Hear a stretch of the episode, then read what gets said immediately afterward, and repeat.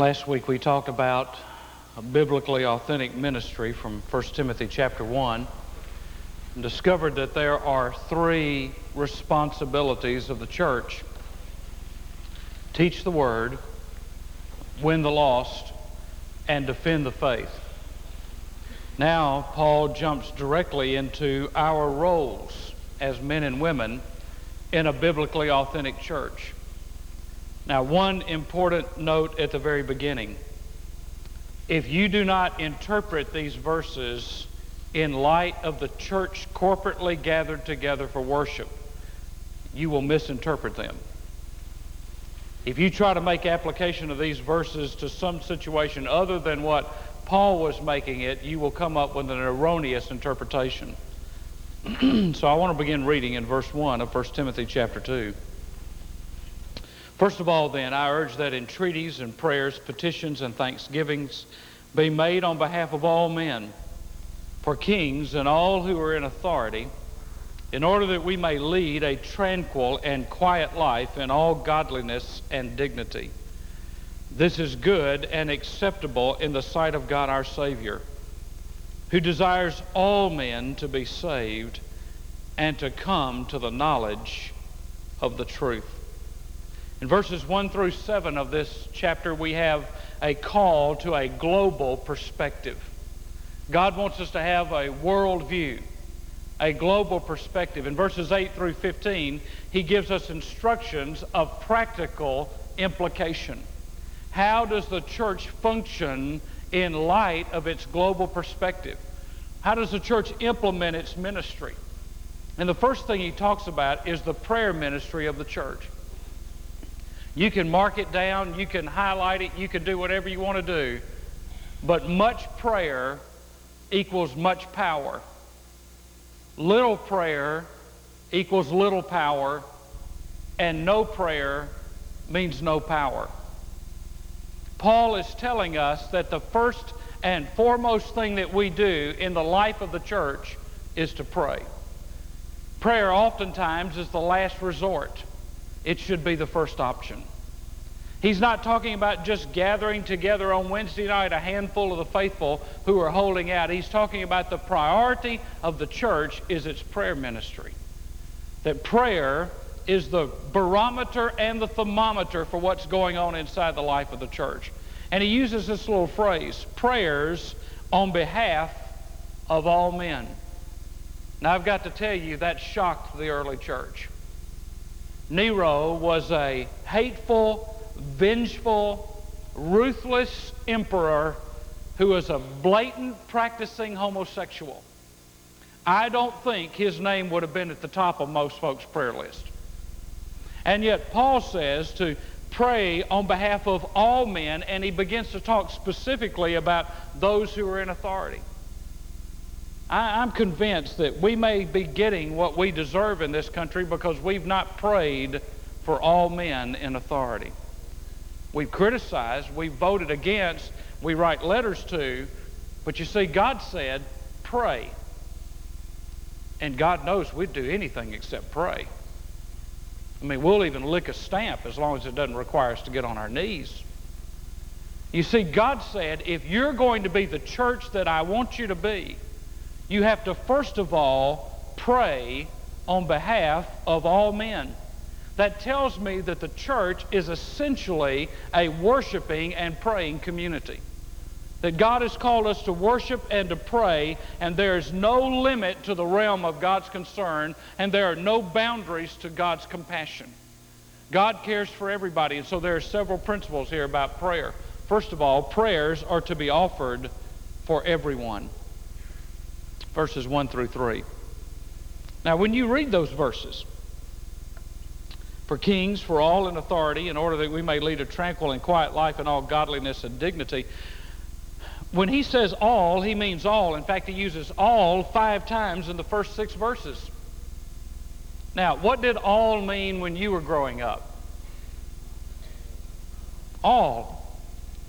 No exceptions, no escape clauses for all men. And notice what Paul says the prayer of the church is to concentrate on. Now, this one is going to hurt, so I'm just going to warn you in advance. Pick your feet up off the floor because your toes are going to get stepped on. So you may want to lift your feet now. He did not say, gather together on Wednesday night and pray for the sick and dying. He said, pray for people in authority. You see, the church has relegated prayer to praying for people who are sick and dying, and mostly we pray for people who we think are going to get well so we can praise God for it. Because we really don't believe that God heals people anyway.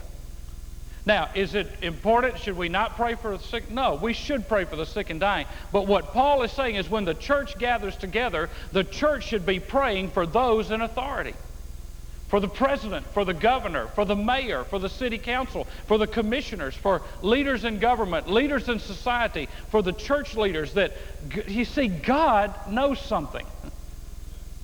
He knows that everything rises and falls on leadership. And if you don't have the right leadership, you don't have the right kind of church. And you don't have the right kind of world to live in. Notice why he says to pray for people in authority, that we may lead a tranquil and quiet life in all godliness and dignity. What he's saying is nothing should be excluded from the church's prayer ministry. Nothing. You ought to pray with a newspaper in your hand. You ought to pray for the Supreme Court. You ought to pray for your congressman for your legislators, for your senators, for their aides, that God would surround them with godly counsel. Because when we pray for those people, then God gives us quietness.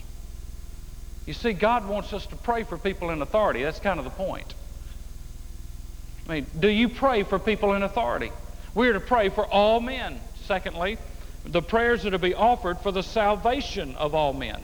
Not just pray, God bless them, but for God to save them. Verse 5 For there is one God and one mediator also between God and men, the man, Christ Jesus. You see, God's desire and Christ's death leads me to my duty. What God desires is the salvation of all men. Because of the death of Jesus Christ, there is one mediator, that's Jesus, and that tells me what my duty is. Number three, prayers are to be offered in light of the ransom paid for all men. Verse 6 Who gave himself a ransom for all, the testimony borne at the proper time. Prayers are to be offered in light of the ransom paid for all men. God said, I've made a ransom, I've paid the price, the testimony was borne, Jesus came. Now you pray in light of that. You pray in light of what I've done for the world. You see, it's having a world view. And then in number four, prayers are to be offered, and we are part of the answer. Verse 4 Who desires all men to be saved and come to the knowledge of truth. Verse 7 For which I was appointed a preacher and a teacher.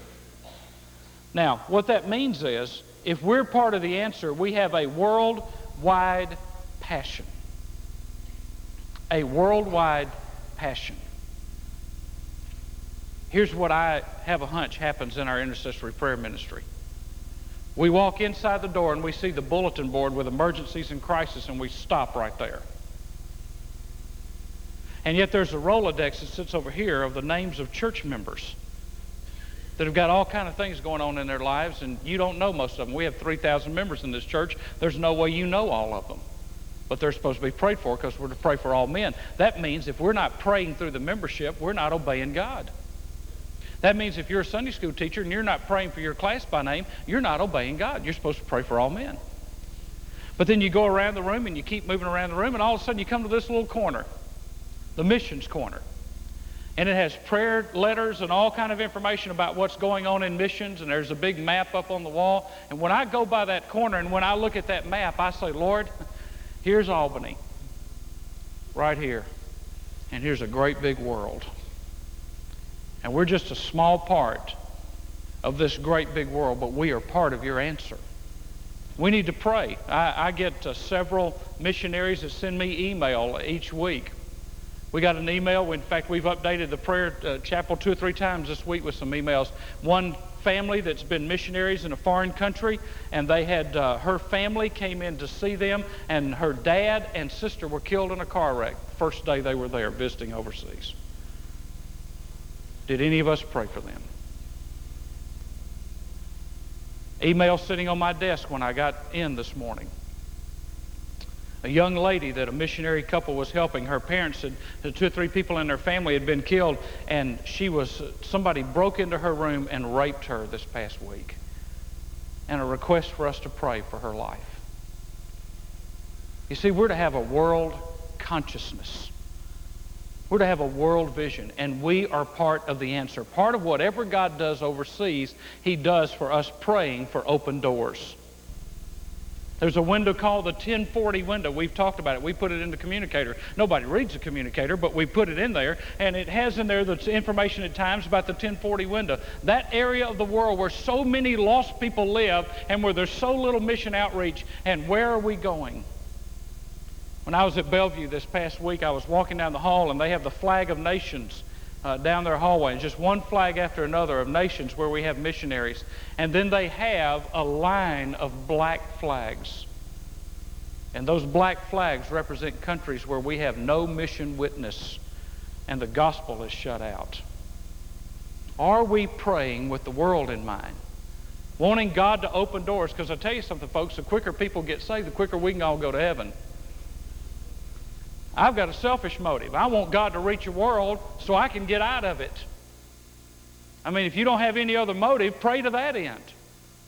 You see, we are to pray and we are part of the answer. Now, what that means is this we have an exclusive faith one God, one mediator. And that exclusive faith leads to an inclusive mission all men.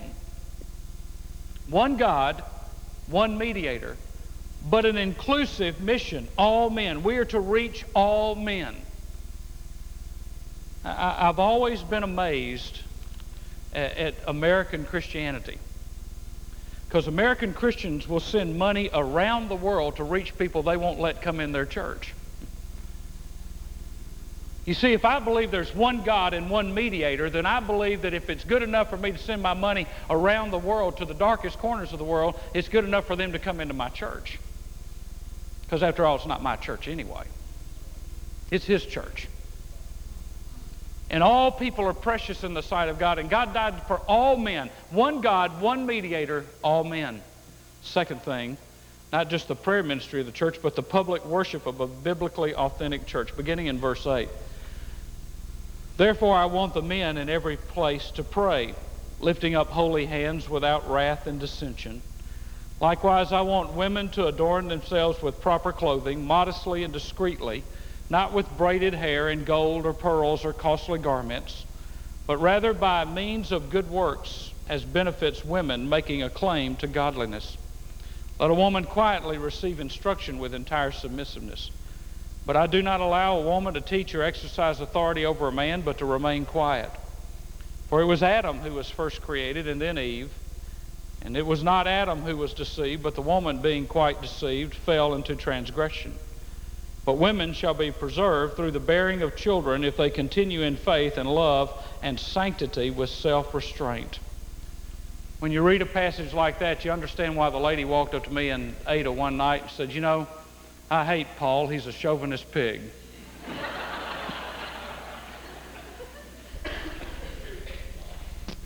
Paul is not being a chauvinist pig.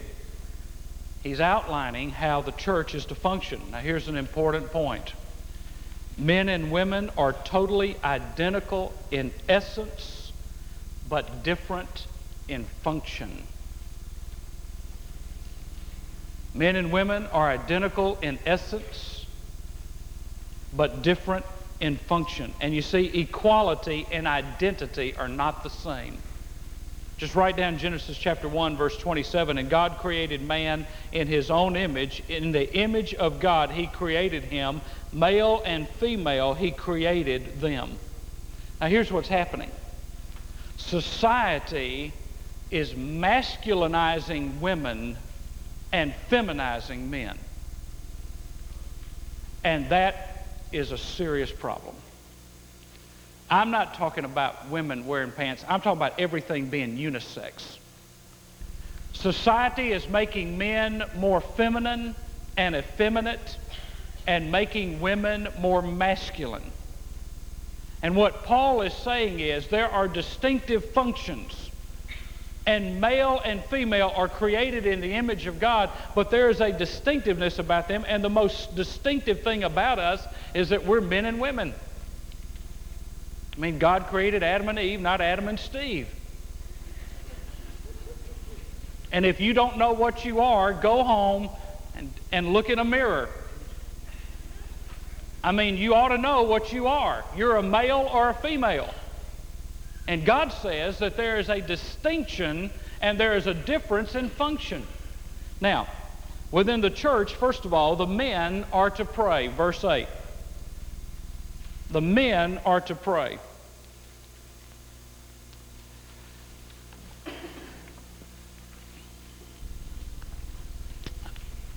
Boy, this command would wipe out most churches If you looked at the average numbers in prayer meeting, you'd find far more women than you find men. In fact, some men think that their job in the church is to carry the checkbook and park the car. But God says the role of the man is to lead in prayer. And men, if we are not the prayer leaders, we are disobeying the Word of God. If we are not leading on our knees, then we have no right to lead anywhere else. God says the men are to pray. Now, in verse 8, when he says, I want men in every place to pray, lifting up holy hands without wrath and dissension, he is assuming that you've read verses 1 through 7. That would be good that you've read the first seven verses, and now he assumes that, and so he talks about several things. First of all, the importance of prayer. He says, first of all, or of utmost importance. Now, he's not talking there about, now this is number one and then this is number two. The word there means if you don't do this, don't do anything else. Now, men, God says, if you don't lead in prayer, don't you try to do anything else. If you're not, first of all, of utmost importance in your house, in your home, in your life, in your church, if you're not leading out in prayer, don't try to do anything else. This is of utmost importance. The secondly thing he talks about is the nature of prayer, and he gives us four kinds. First of all, he uses the word entreaties. This word means supplications. Supplications. He's talking there about praying about definite needs and praying with a sense of need or a sense of inadequacy or weakness. It is a calling on the resources of God to help us in a time of need. There's entreaties, then there are prayers. The word prayers is the generic word for all kinds of prayers. In fact, this word literally, the second word that Paul uses, is literally the word for worship. He uses it 37 times. It is the most frequently used word in the New Testament for prayer, and it means to worship God or to focus on God. So, what's he saying? He says the men are to make supplication, the men are to focus on God. Now, he's not using men in a generic sense. This is a masculine term. He's talking about men, physically men, not mankind. And he says men are to lead in supplication, and men are to lead in worship. We are to be the ones who lead out with our hearts and with our lives given to God, freely to God in worship. Now that's uncomfortable for us.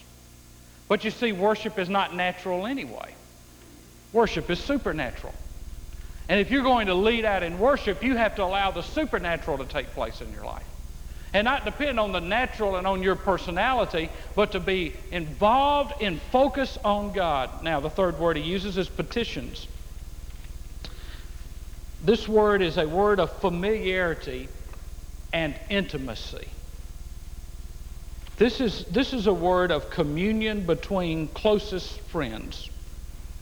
It also carries the idea of one coming to a king with an appeal for his favor.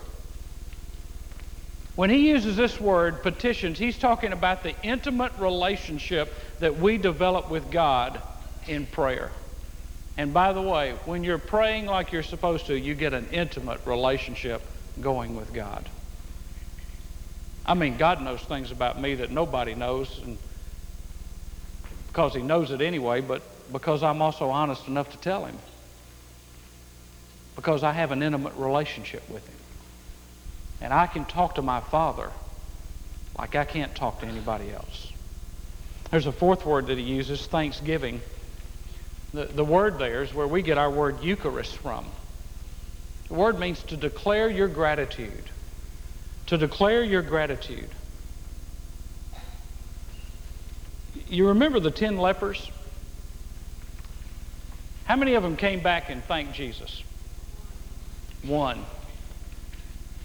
Someone has said we still have the Society of the Thankless Nine, Local 281, with us. Oh, God will bless 10 people and one person will say thanks.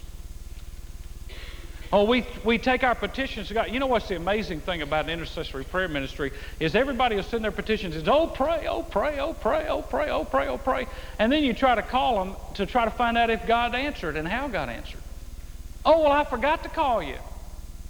Uh, they were healed. I, I'm sorry, I should have called y'all. You see, why is it we're so strong on petitions and so weak in thanksgiving? I'm convinced we don't know how to celebrate what God does in our life. We don't know how to celebrate what God does in church. I don't know how to do that like I should. But thanksgivings are to be characteristic of the men as they lead in worship. It is to be a thanksgiving attitude toward God. It is a rebuke to us for narrow minded approaches to prayer. Now, notice all four words focus on one thing on behalf of all men. All those four come back to are you praying on behalf of all men? Are you thanking God for all men? Are you petitioning God for all men? Are there entreaties for all men? Are there prayers for all men? Is there worship going on in your prayer time? Now, the aim of prayer is found in verse 2 so that we can lead a peaceful and tranquil and quiet life.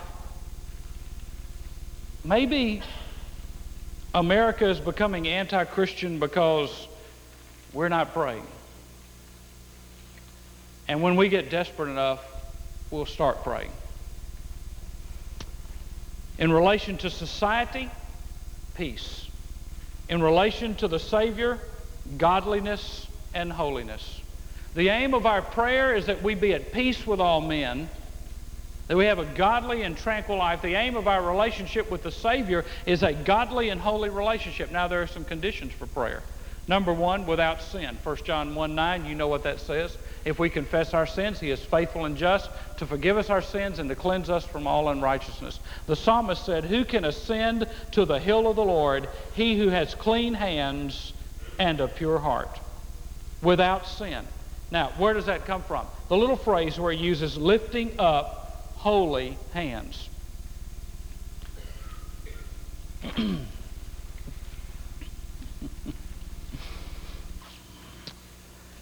Do you know that this was the normal prayer posture for the Jews and for the first century church? That when men prayed, they lifted up holy hands to God. Now, the emphasis is not on the hands, the emphasis is on holy. Why? Because it's a sign of surrender. Men, can I tell you something? We don't want to surrender to God because then God's going to tell us how to do it. We don't want to lift our hands up to God and say, God, I surrender. Drop all my guns, drop all my weapons, drop all my defenses, and I just surrender to you.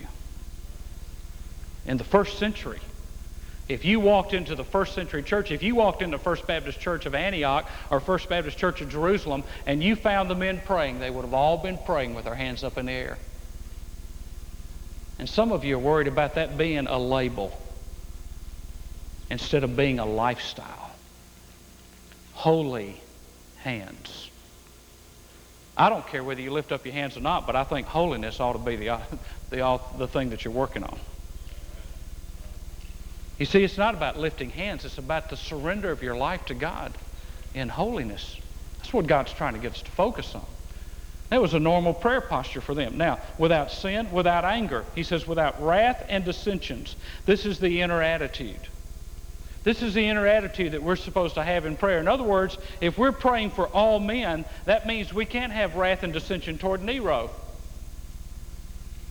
or the president or the mayor the county commissioners or anybody else that torques us.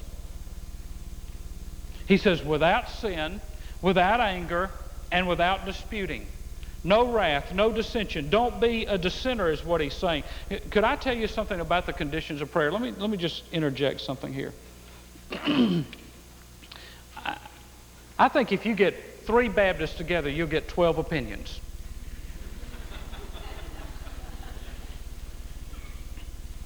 Paul says, without disputing. Now,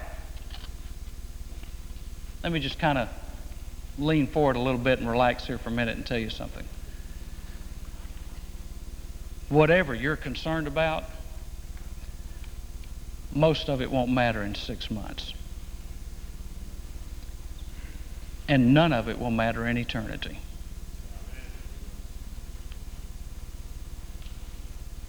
Whatever it is that keeps you from being a man of God or a person of prayer,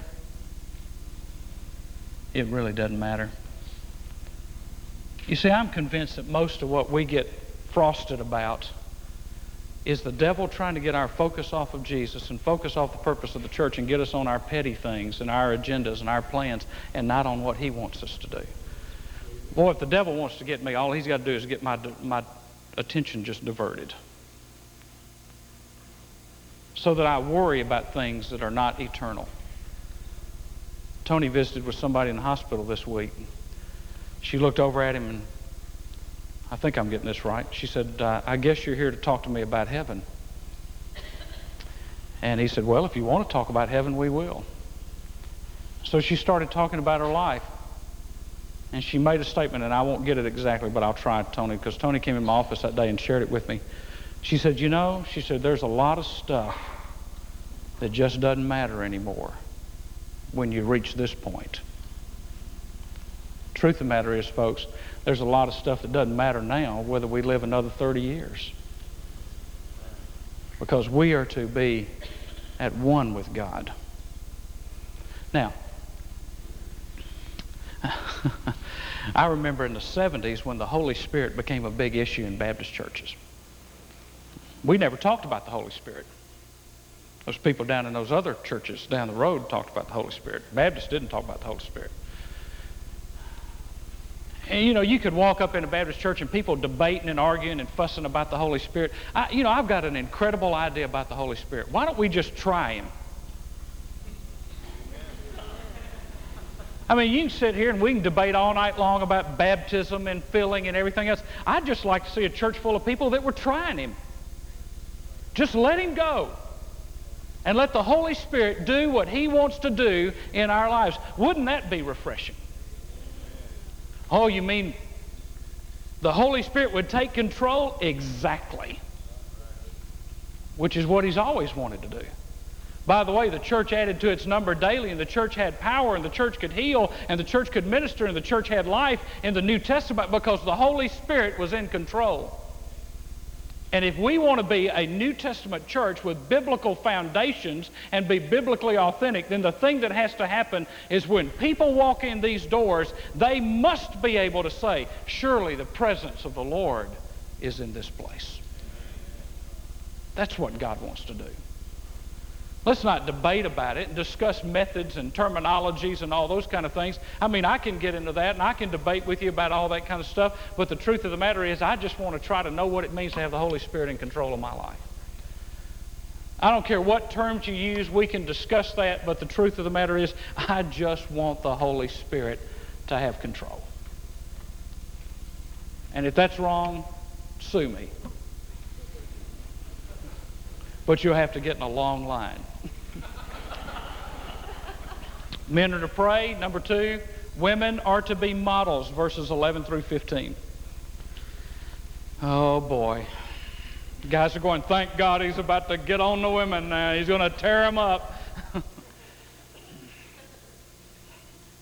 I am convinced there's more nonsense per square inch taught about this passage than anything outside of end time prophecy. More junk taught in the name of theology than could ever be taught. There are about five different interpretations to this passage. I'm not going to chase all of those at all. I want to read you the quote by Swindoll because I think it's an excellent quote. In the world, women are liberated more and restrained less. Around the home, they are assaulted more and supported less. On the job, they are respected more and exploited less. And at the church, they are confused more and informed less. Now, can I just give you just kind of a summary statement by which I'm going to approach this? I don't think the role of men in the church should be interpreted by the homosexual agenda, and I don't think the role of women in church should be interpreted by the feminist agenda. I think the role of men, in the, men and women in the church should be interpreted by the biblical mandate. Let's forget what the world's telling us we're supposed to be. Let's find out what God says we're supposed to be. Now, here's the historical setting, and this is very important for you to understand the historical setting if you're going to understand this passage of Scripture, because you have to interpret Scripture in light of its context.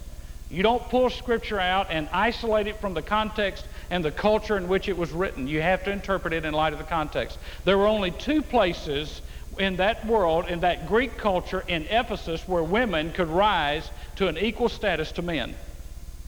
You ready? One was a prostitute. A prostitute was allowed to discuss politics, society, culture, literature, anything she wanted to discuss with her companion. The second area where you could have equality was if you were a priestess in a temple cult. Only in those two areas could you have equality with men in that culture. And so Paul is writing to deal with the cultic influence in the life of the church, and he's trying to deal with it in the light of the fact that Ephesus had over 10% of its population were prostitutes in the temples. And so they were not only prostitutes, many of them were priestess, and they were major players in worship, in the temple worship. Being involved with a temple prostitute was an act of worship in those cult religions. And so Paul is writing in light of that, and he tells the women there to be models. First of all, models of modesty, verses 9 and 10.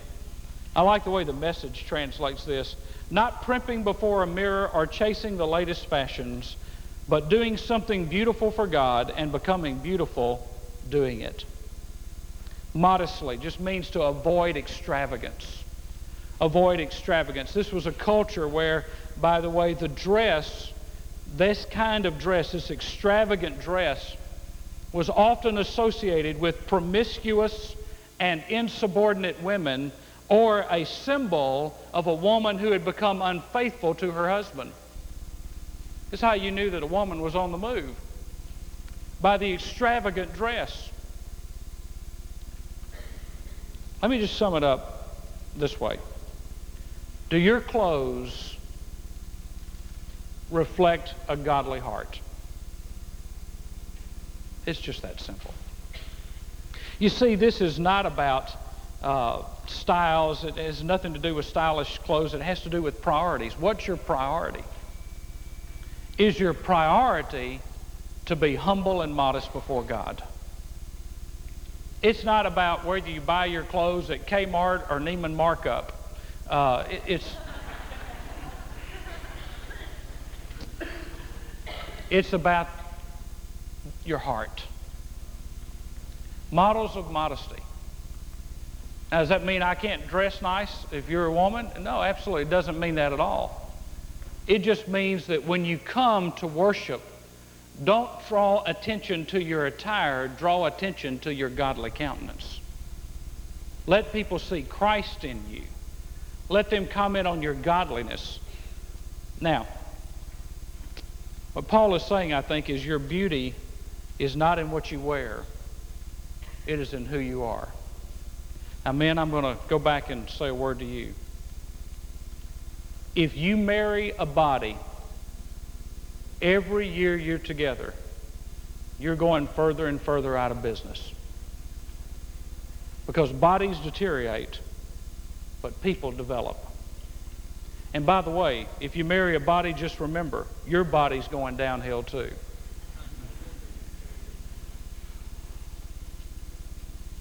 Secondly, models of reverence. Verse 11 is an imperative, present imperative. It's not an optional. Paul talked about this in 1 Corinthians 14, 34, and 35. Let your women keep silent. Now, let me give you the background on Corinth. in Corinth, Paul forbade the women from interpreting a prophecy. Here's why. The women in Corinth, you remember Corinth was carnal. The women were passing judgment on their husbands' revelations and teachings. And they were standing up in the assembly and disagreeing with what their husbands were saying. Their husband would give a prophecy or a revelation or a teaching, and they would exercise authority over their husband and say, You're not right. And what they were doing was they were undermining and publicly dishonoring their husband's headship as spiritual leader of the home. So Paul says, Don't do that. Don't embarrass your husband. Don't try to exercise authority. Don't correct him when he is teaching or preaching.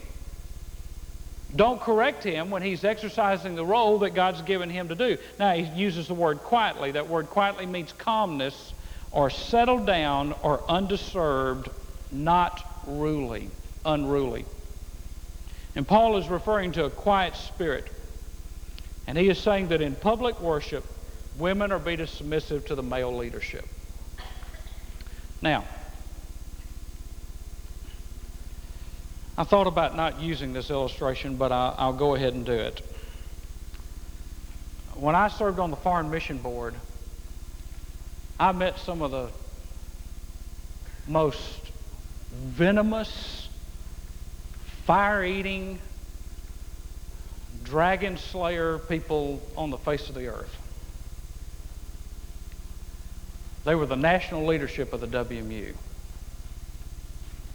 I could show you letters in my files that would singe the hair on your arms, written by women who lead the WMU. Now, let me just tell you something, folks. Some people say, why don't we have a strong WMU in this church? I can tell you, part of the reason is the national WMU leadership has a feminist agenda. They do not want to talk about missions anymore. What they want to do now is talk about the role of women in society. And the WMU's charter says we have one purpose to teach people about missions and to win souls. And they want to get off of that. I've sat in meetings with them, I've talked to them, I've seen them, and I'm going to tell you something. There is no model for reverence there. I've watched them talk ugly to the president of the Foreign Mission Board. I've watched them talk ugly to the chairmen of the Foreign Mission Board and men trying to be gracious and men trying to be nice. And I mean, just getting blasted. It looked like a boxing match. It was a little tough. And what happened is somebody forgot to read 1 Timothy chapter 2. Because we wouldn't have that if they were reading that they are to be models of reverence. Verse 12 models in ministry. Models in ministry. The key to verse 12 is don't try to supplant the male leadership in the church. Now, this may open, be open to a lot of interpretation, but I, I, I, believe Paul is referring here to a woman exercising authority over a man as an overseer an elder. And, and I think this is, this is what I believe the passage teaches. I believe that a woman can serve and a woman can teach, but she must do it under the authority of the male leadership of the church and under the authority of her husband. I do not believe it's inappropriate for a woman to teach a couples class as long as she's doing it with the blessings of the church and the blessings of her husband. I don't see any problem with that because she's doing it in a submissive role.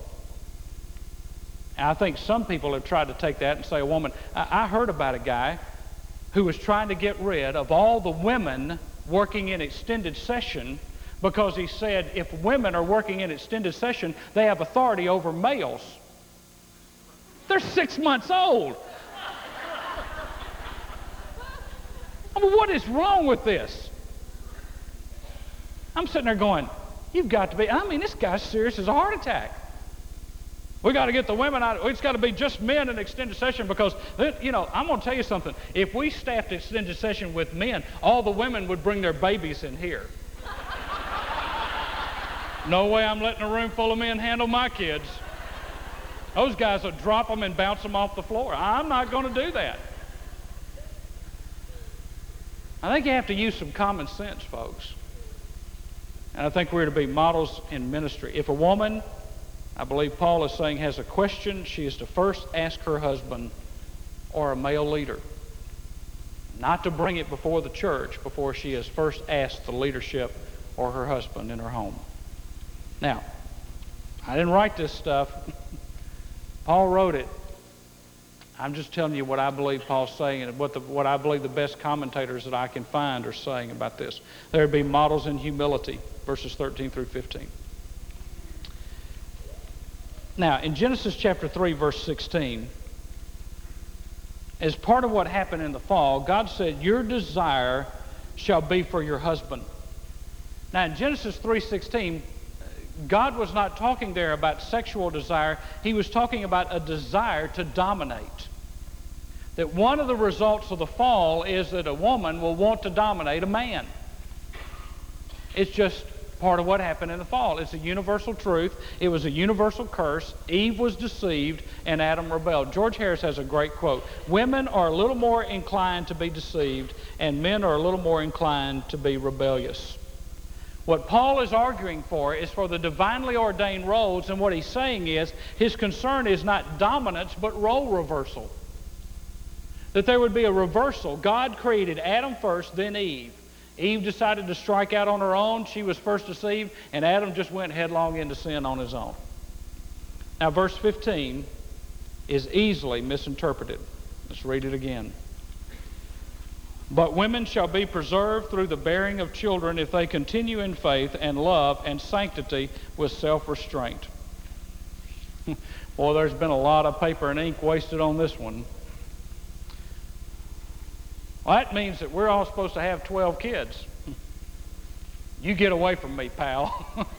I can tell you, boy, there's no woman alive that'll vote for that. You know, uh, let's just let's just keep going. Let's let's just have kids. Let's just have kids. You go somewhere else. now, what is Paul saying? Is he saying if you have children, you're saved? No. Paul has made a transition. He shifted from Eve to the women of Ephesus, and now he's talking about women in general. Notice the word is plural, they. He's talking about women in general. Now, there's in your notes this little note. Salvation can be used in two ways in Scripture salvation from damnation and salvation from damage. The second is used here salvation from damage. Childbearing is a figure of speech that Paul is using to illustrate his argument. Now, kind of stay with me. This is a little hard. In Genesis 3:15, God promised the woman that from her womb would come the seed and through the womb evil would be destroyed.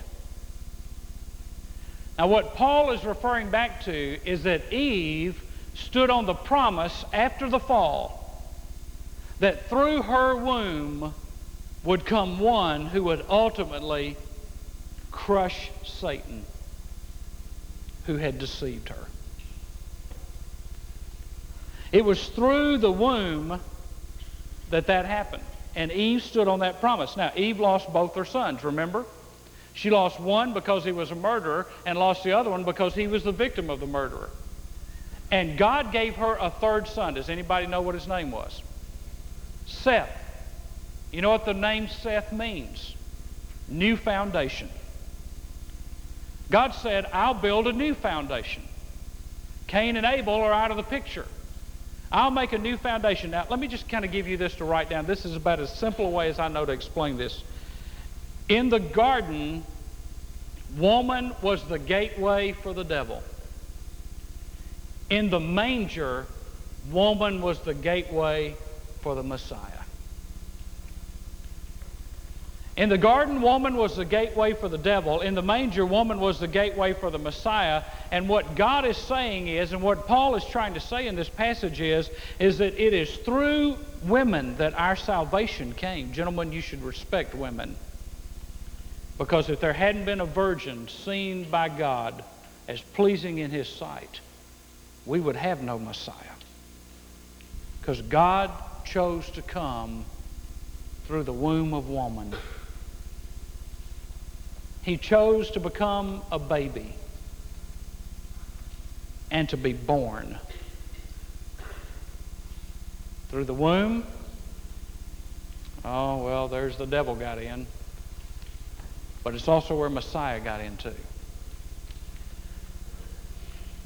And I think what this is trying to say is God's primary role for women is a nurturing ministry, whether it's with children or without children. But the woman has a nurturing role that, that men, I mean, we're not nurturers, guys. You know that. I mean, you know, we, we get in a situation and the women, you know, they, they, can, they can just nurture. They can just, they can do that. And we kind of walk up and kind of go, you, you okay? Oh, don't cry. I hate it when women cry. You, know, you, you, you doing all right there? You know. And when our kids come to us, you know what we do, guys? Go to your mother. Go, go just, just go, go find your mother. Go, Go, go get your mother. Don't, don't get in my lap. My shirt is starched. Just go find, go, go find your mother. She doesn't mind getting dirty. Go, go to her. Paul is saying that women have an exalted role, that of nurturing. And quite honestly, I think we do women a disservice when we lower them to the level of equality. Because if you study history, history tells us that as a society treats women, it either prospers or it falls. Women should be honored. They're different. We have the same inheritance, but not the same function. And God has instituted clear lines, but you, you got to agree with this. Every time we strengthen the home, we strengthen society when the home is encouraged and when moms are encouraged and when families are encouraged, we strengthen society. Now, don't wait for the world to applaud this truth. Don't wait for carnal people to accept it, but God expects the saints to apply it. And so here's my closing point. Men, in the realm of prayer, we've got a lot to do. Women, in the realm of being models, you have a standard that's given in Scripture. When we come together and worship, we are to work together to make sure that our worship is pleasing to God and that we are building a biblically authentic ministry. Now, don't walk out of here and say that I said women aren't supposed to do anything. There are too many references to women in Paul's writing, and don't say Paul's a chauvinist. There are too many references to women that God used and women who are a significant part of the ministry of Paul for you to ever go out and say that. We are the same in essence. We are different in function. That means that a woman may have the gift of pastor teacher, but she would not hold the office because it's an office for male leadership according to 1 Timothy chapter 2. But she can certainly have the gift. I, will tell you a great story. Anne Graham Lotz, who is Billy Graham's daughter, and I think is the best preacher in the family outside of Billy. Uh, Anne Graham Lotz was speaking at the women's conference at Bellevue, and uh, Joyce Rogers made Adrian come out and listen to her. Said, now, Adrian, you come out here and you sit down and you listen to this woman and you tell me she's not a preacher. and I'm going to tell you something, boy. When Anne Graham Lotz teaches, boy, power of God comes down. You know why? Because she functions under her father's authority and under her husband's authority, and because she functions biblically, she will not go speak anywhere unless she has the approval of the male leadership. In fact, she was scheduled to speak in Oklahoma one year, and some idiot in some church somewhere decided he was going to boycott and picket and storm the platform and get her off of it because a woman's not supposed to be speaking when she had been asked by men to do so. godly men in positions of authority. You know what she did? She said, I withdraw. I'll not go anywhere where it's not accepted and received. That's biblical. You see, each of us have something to do in this church. We're to be models of prayer, models of humility, models of reverence, whatever it is. And we can spend a lot of time, guys, trying to look at the women saying, y'all, y'all need to do your part. But I tell you, there's a whole lot more women that can point back at us and saying, why aren't y'all doing yours? Thank you for watching the Sherwood Hour. If you would like a copy of the tape that you have just seen, please write for it at the address that you see on the screen or call us at area code 912-883-1910. Ask for tape number 970817B.